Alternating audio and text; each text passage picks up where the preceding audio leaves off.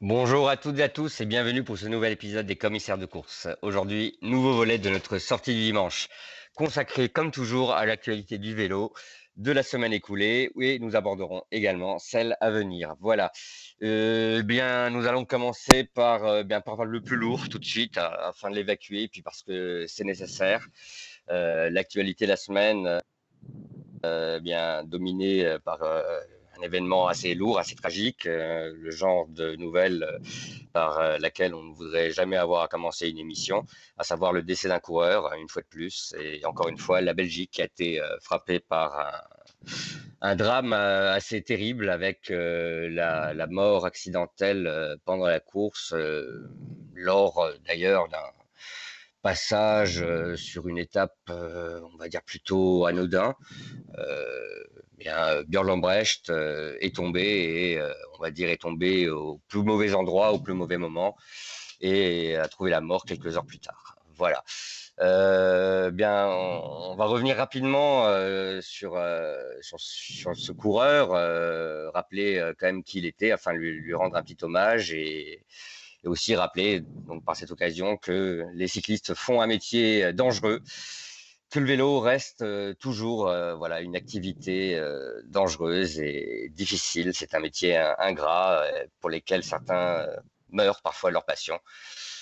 pour nous, les suiveurs, c'est toujours un moment difficile parce que on suit le vélo pour les joies, les émotions que ça nous procure pour vivre des, événements comme ça. Ça nous rappelle cruellement euh, bah la, dure réalité. Euh, voilà, le drame nous rattrape encore une fois. Euh, bien, Charles, je, te refile la, patate chaude maintenant afin que tu, bah, nous rappelles rapidement bien, qui était Björn Lambrecht et pourquoi peut-être il était un, peu plus connu que d'autres auprès des suiveurs.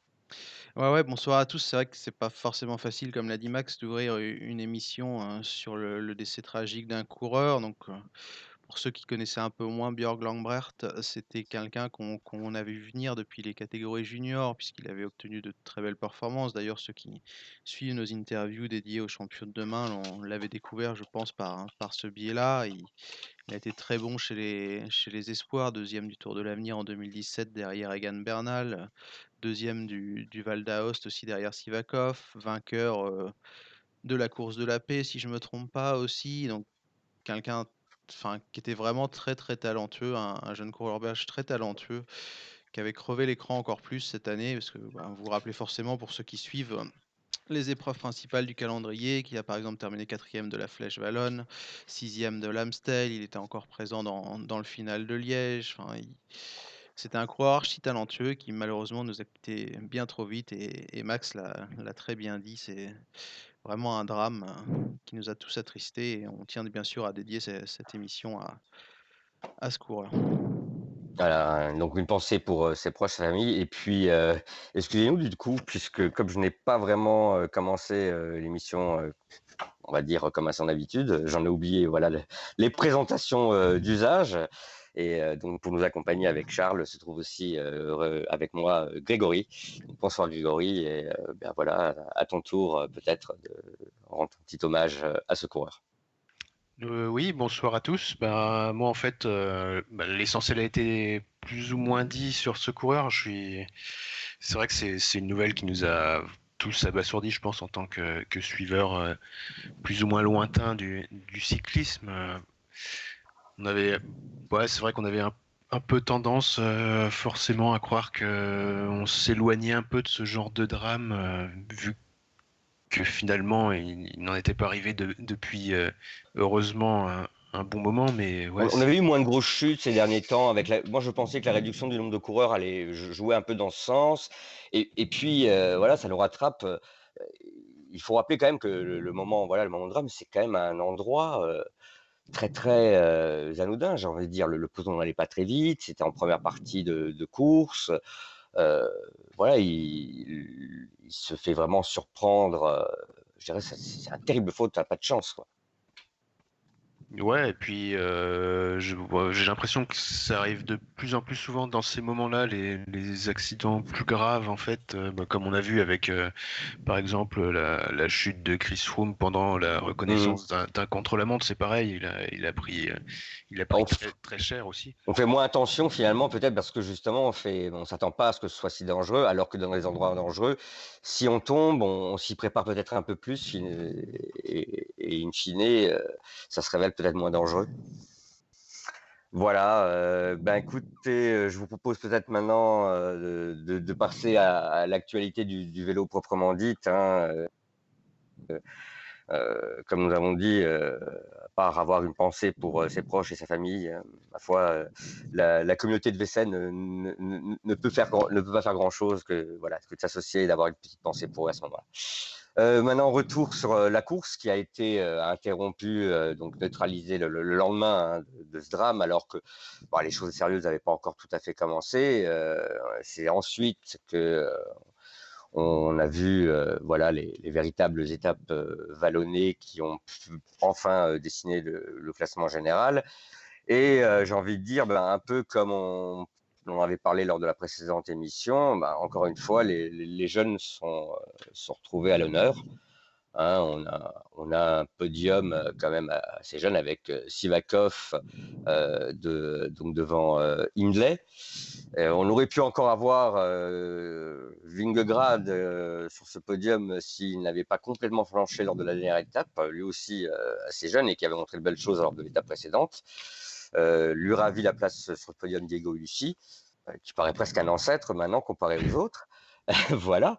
Euh, donc, bah, un petit mot quand même sur cette course. hein. Il, faut, il faut quand même en parler malgré tout. Euh, les lotos ont continué cette course, eux, pour, faire honneur. Donc, voilà. bien, nous, nous devons donc, du coup, bah, aussi de la commenter pour faire honneur à tous ces coureurs qui ont mis voilà, un point d'honneur justement à la terminer.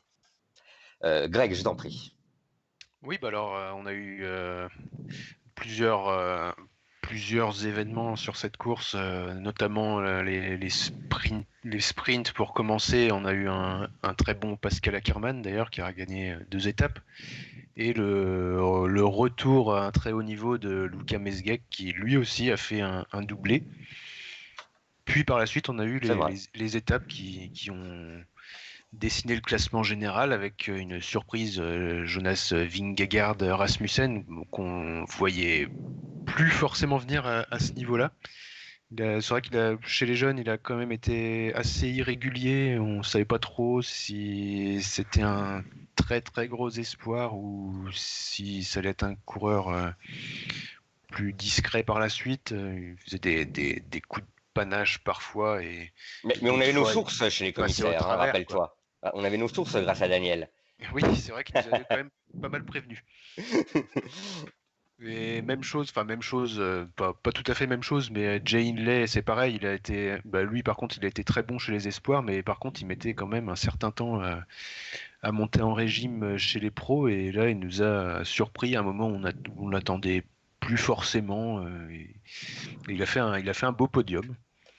Oui, c'était un peu, euh, euh, d'ailleurs, euh, comment dire, un, phénomène générationnel qu'on je retrouve un peu chez, tous les, les Australiens un peu de sa, génération. hein. On, on a vu aussi euh, Hamilton émerger cette année, euh, par exemple, notamment sur le Giro. Euh, Lucas Hamilton, hein, on, a- on en attendait du bien aussi, euh, beaucoup, hein, depuis un temps. Et bon, bah voilà, finalement, ils commencent un peu à montrer euh, le bout de leur nez. Euh, Qu'est-ce que tu, as pensé de cette course, euh, toi, Charles? Bah moi, ouais, si on essaye de faire la transition vers le, vers le sportif, j'ai j'ai beaucoup aimé la, la fin de la course, les, les deux dernières étapes. Enfin, je trouvais que c'était quand même assez intéressant. On n'avait pas de, de vraies montées, enfin de vraies longues ascensions, mais plutôt des, des bosses un peu partout sur le parcours. On a l'impression qu'il n'y avait pas un mètre de plat. Et ça, ça a rendu la, ça a rendu, pardon, la, la course vraiment très sympa à suivre, j'ai trouvé, avec beaucoup de mouvements. Et, et c'était bien de voir les jeunes, parce que tu l'as dit, Max, il y, a, il y a deux jeunes sur le podium, mais on a aussi derrière Sergio Higuita qui fait, qui fait 4, pardon, et, et Tao Hart, désolé, je perds mes mots ce soir, qui, qui fait 5 également. Donc c'est bien de voir une nouvelle génération qui émerge comme ça. Moi, je, le vainqueur est un coureur que j'apprécie beaucoup en plus. Ça, tout le monde le sait, Pavel Sivakov. Donc, euh, ouais, j'ai pris du plaisir. Je ne pensais pas pouvoir dire que je prendrais du plaisir à, regarder le, Tour de Pologne, surtout vu les, circonstances tragiques qu'on a évoquées. Mais la, deuxième partie de course m'a vraiment beaucoup plu. Mmh, d'accord. On, nous a quand même un peu dit que les, les derniers, pour la dernière étape, les leaders s'étaient assez relativement contentés, on va dire, de leur place finalement une fois que euh, euh, le euh, maillot jaune Vingegaard avait été écarté. certains suiveurs étaient un peu déçus par le, par le scénario la, la dernière étape, mais j'ai l'impression que c'est surtout parce que l'équipe Ineos de nouveau était un, un cran au-dessus avec, avec Tao Geoghegan qui contrôlait parfaitement bien mmh. pour, pour Sivakov. Et Mathieu Le Point, d'ailleurs, sur le, sur le forum, on ne l'a pas évoqué. C'est vrai que Pierre Latour revient bien. Ça a été très compliqué pour lui depuis le début de l'année. C'est encourageant, ouais. Oui. Il était très fort sur la dernière étape d'ailleurs, on l'a vu, il, a, il avait vraiment un, du peps un peu. On a retrouvé le Pierre Latour qu'on avait vu sur l'étape, euh, c'était à Mur de Bretagne, je crois, sur le Tour de France où il avait été impressionnant, je sais plus. Voilà, on, peut enfin estimer que ses problèmes de santé sont derrière lui. Euh, il les a traînés tout au long de cette saison. Ouais, ouais, et puis il me semble qu'il vise la Volta en, fin de saison, si je me trompe pas. Ouais, c'est confirmé sur la Volta, c'est ça. Donc ça devrait donner quelque chose de bien, vu le punch de Pierre Latour sur la Volta, on, peut espérer. Il arrivera frais, euh, contrairement aux autres, finalement. Ça peut être un avantage, tout à fait. Euh, c'est vrai que c'est une bonne nouvelle euh, du, côté français de le revoir, enfin même du côté simplement du côté cycliste tout court, d'ailleurs, de, de, revoir un coureur comme ça enfin revenir à son niveau. Euh, oui, euh, euh, Greg, pardon, je, je voulais ton avis juste simplement sur l'explication entre les leaders. Finalement, est-ce que c'est voilà une fois que Ineos avait écarté Vingegaard, le plus dur était fait? Bah, on, va dire en gros oui. Après, on peut pas forcément dire que le parcours aidait à distancer, euh, bah, une équipe euh, qui se serait avérée très forte. Euh, c'était compliqué de faire la différence. Et justement, on, a parlé de la, tour vite rapidement tout à l'heure. Bah, lui, justement, il était très très fort le, dernier jour. Il a tenté sa chance et justement, ça passait difficilement. C'est ouais, c'était compliqué de pouvoir, avec cette étape, distancer une équipe très forte. Ouais, puis en plus, Ineos, ils ont été super malins. Enfin, vous avez vu, ils ont imprimé un espèce de faux train parce qu'une fois que Vingegaard était hors jeu, fallait absolument pas que les, favoris puissent se jouer la bonif. Donc forcément, l'étape avait un petit peu moins d'intérêt mmh pour pas mal de coureurs, sachant que la, victoire de Moritz était, était déjà acquise, quoi. Enfin, je pense. Oui, c'est vrai que ça, ça, a arrangé tous mmh. les leaders. Hein. Je pense que même euh, finalement Inlay ou Lucis se concentraient très bien. Ouais, je pense que Inlay s'est dit tiens, je suis deuxième du général. Bon, si on reprend tout le monde, je peux perdre trois places avec les bonifs. Donc bon, enfin, je pense que comme tu dis, Max, ça a arrangé un petit peu tout le monde au final. Hein. Mmh. Bien. Alors, euh, bah, écoutez, on va, je pense que on va faire le tour pour cette course, hein, qui, même s'il reste, c'est une course World Tour. Euh, personnellement, c'est toujours une, course qui a du, voilà, j'ai du mal à m'emballer. En plus, euh, vu comme elle a été endeuillée cette année, je pense qu'on va, va pas trop s'attarder dessus non plus. passons à quelque chose, bah, finalement, qui a été plus emballant, surprenant et euh, qui démonte euh, pas mal de théories, notamment euh, la course au Moritos à deux chiffres ou au chemin de terre par-ci par-là. Non, non, on peut faire un circuit urbain tout plat. il suffit juste d'avoir un peu d'imagination et on peut féliciter là-dessus Niki Tepstra qui, pour les championnats d'Europe, nous a concocté un, un parcours vraiment bien surprenant euh, alors ça montre que déjà d'une chose, les profils, ça ne veut pas dire grand-chose. Euh, ça ne suffit pas pour euh, avoir la lecture d'une course. Hein. Il fallait vraiment l'avoir pour se rendre compte eh bien bah, du côté sinueux qu'avait ce circuit, avec également des passages très très étroits, rendus encore plus étroits par les passages pavés. Alors oui, c'était des, des, pavés de ville, c'était pas très difficile, mais ça obligeait les coureurs quand même un peu à les éviter, donc à se mettre en file indienne Vous rajoutez cela un peu de vent et vous obtenez une course échevelée où ça n'arrête pas du début jusqu'à la fin. voilà donc un beau championnat d'Europe avec un vainqueur bah, attendu, mais pas de la façon dont on l'attendait. Donc Elia Viviani qui l'emporte devant Yves Lampart et Pascal Ackermann. Euh, voilà, retour sur cette course de cet après-midi, avant de faire peut-être un bilan plus général sur ces championnats d'Europe peut-être après. Euh, Charles, euh, bah, emballé, je suppose, comme beaucoup de monde. Ouais, ouais, agréablement surpris en fait, parce que bah, je pense que comme pas mal de monde, moi je m'attendais à une course un peu de merde. Je me suis dit, j'allume la télé quand même, on sait jamais, parce que bon, voilà, il peut toujours se passer quelque chose, mais je pensais, ouais, on va avoir un sprint et au final, on va s'ennuyer sec. Et non, en fait, c'était vraiment une course super agréable à suivre, un, un tracé, tu l'as dit, Max, c'était vraiment très intéressant en ville. Quand on évoquait la sécurité, heureusement qu'il n'a pas plu, parce que là, je pense que ça aurait pu être très très compliqué. Par contre, à, il y a des passages vraiment étranges, vraiment peur. Hein. Que ça soit sec. Mais ouais, une course très très plaisante à suivre. Un peu type flandrienne, je sais pas si ça vous fait ça, où on a toujours ces mecs qui sont à 30-40 secondes, et on a l'impression que ça va revenir, après on pense l'inverse, enfin, ça va toujours un peu dans un sens et, dans l'autre. Et, moi, j'aime beaucoup ce, type de course, donc je sais pas ce qu'on a pensé Greg, mais ouais, j'ai pris beaucoup de plaisir à la regarder.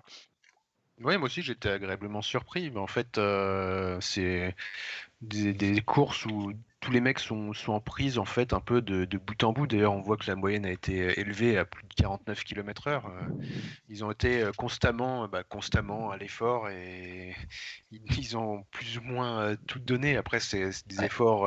40-42 à finir. Hein. Mmh. Oui, ça, aussi, 42 euh, seulement à l'arrivée. Euh, bon, après, euh, c'est vrai qu'il y, a aussi l'effet course en circuit qui fait que parfois certains coureurs sont obligés de s'arrêter, mais.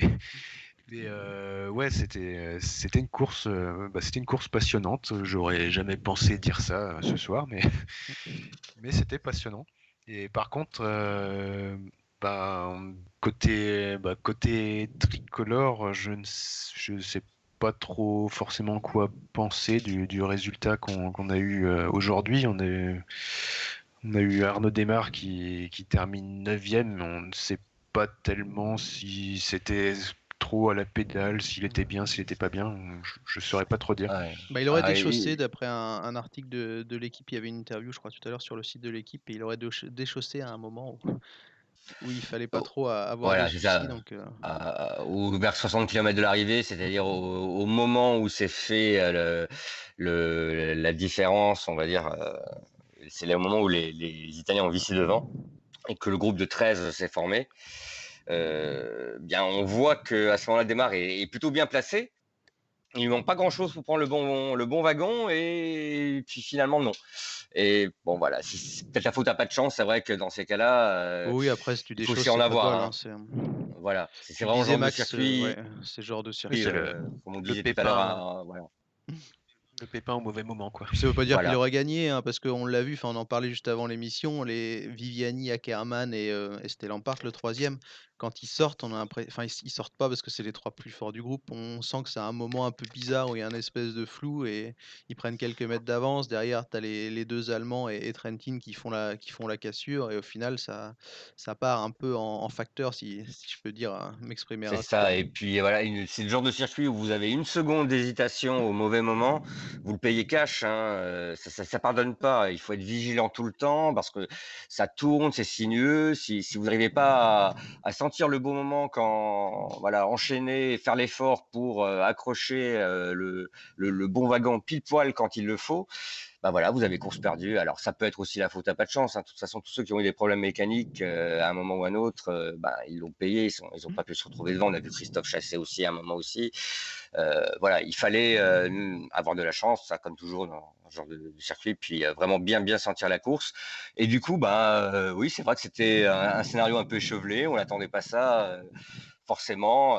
Viviani faisait partie des favoris, mais pas forcément, voilà, voir. On l'attendait plus au sprint, à, 25 km. Pendant un moment, on a même cru que ben il était peut-être en train de se griller inutilement avec Ackermann et, et Lampart.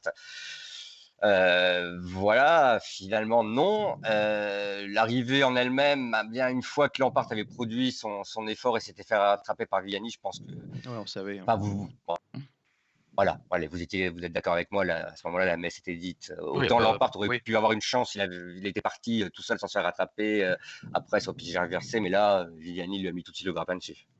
Oui, oui. Bah, moi, je pense personnellement que si Ackerman n'avait pas été lâché, Lampard aurait eu une bonne chance de gagner euh, pendant que les deux autres se seraient un peu neutralisés. Mais, mais euh, du coup, ouais, c'est vrai que Viviani, sur le final, il a, il était particulièrement impressionnant. Il a, il a, bah, il a été très bon sur la répétition des efforts dans le final et c'est son passé de, de pistard ne doit pas être euh, Mhm. étranger à cela.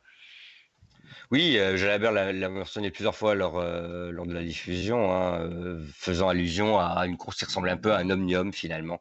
Et je pense que c'est un peu comme ça que l'a abordé Viviani, euh, effectivement. C'est vrai qu'elle s'y prêtait bien. Mais c'est vrai qu'on peut faire des similitudes avec d'autres disciplines. Enfin, moi, par exemple, j'aurais adoré voir Van Aert et Van Der Poel, les crossman, sur ce type de circuit avec plein de relances, enfin, une course super Mm. nerveuse. Je pense que ça aurait donné aussi quelque chose de, de très très intéressant.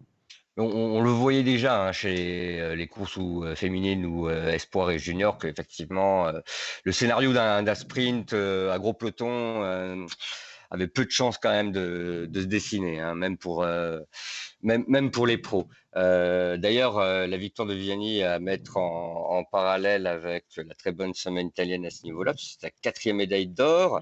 Et on peut encore aussi euh, rappeler euh, eh bien encore la, la belle euh, la belle semaine qui se poursuit pour Evenpool. Il en est à sa cinquième victoire, je crois, en 15 jours, quelque chose comme ça. Donc sur le championnat de- d'Europe de, contre-la-montre cette fois-ci. Donc je sais pas si vous voulez revenir sur cette prestation, peut-être Greg? Déjà, Oui, déjà par rapport à sa, on va dire la concurrence. Bah, en termes de concurrence, après, il y a...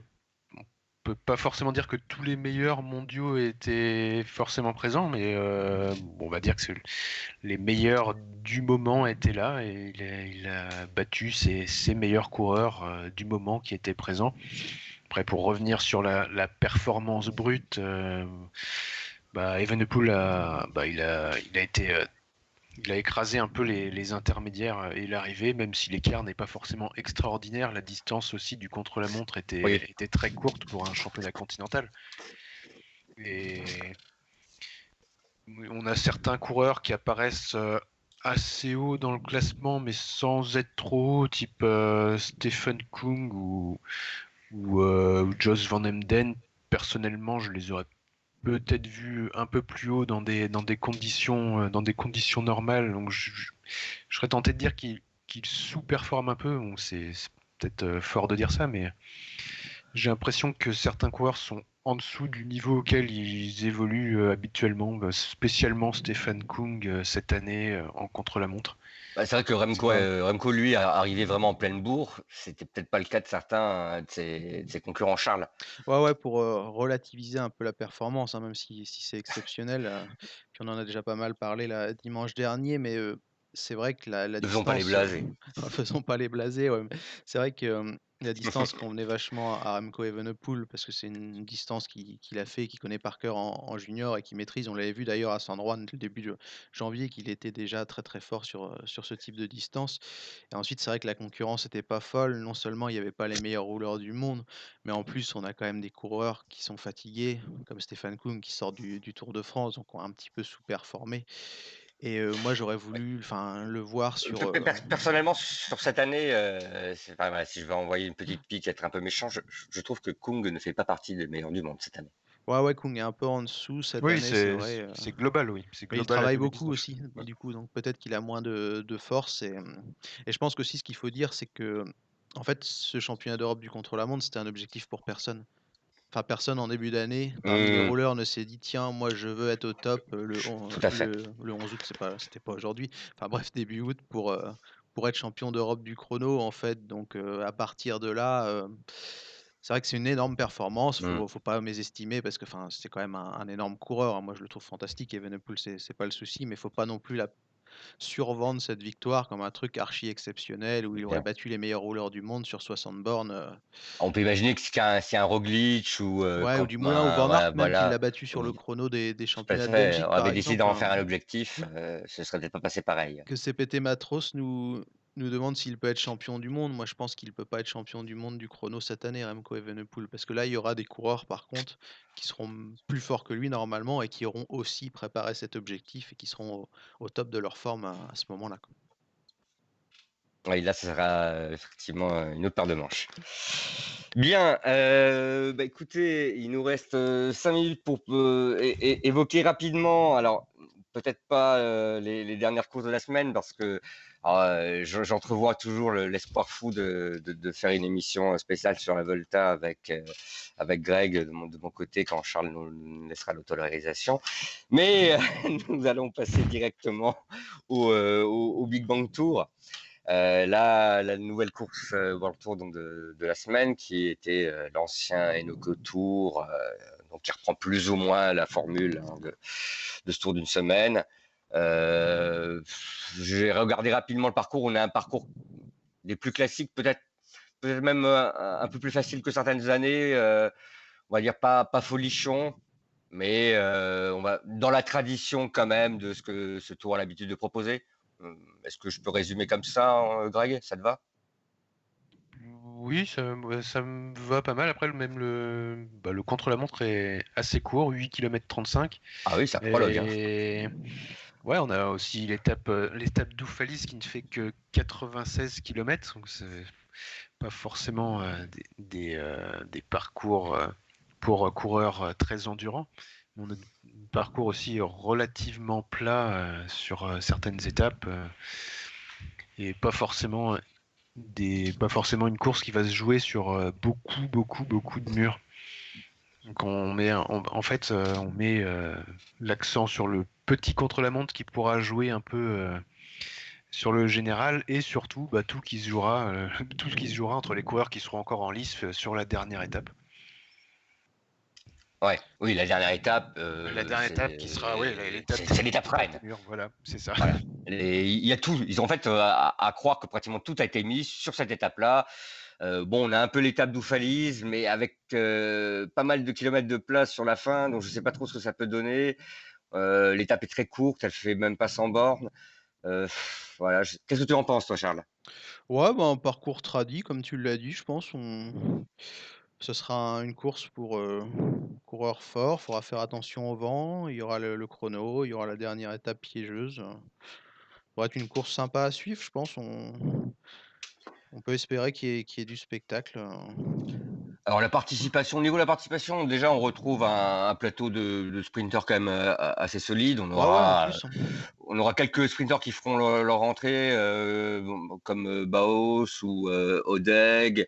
on a aussi Arnaud Desmar qui sera là. Sam Bennett aussi. Hein. Voilà, Philipsen. Donc je dois en oublier. Enfin bon voilà, pour les hommes rapides, on va dire déjà on a on a un plateau assez assez solide.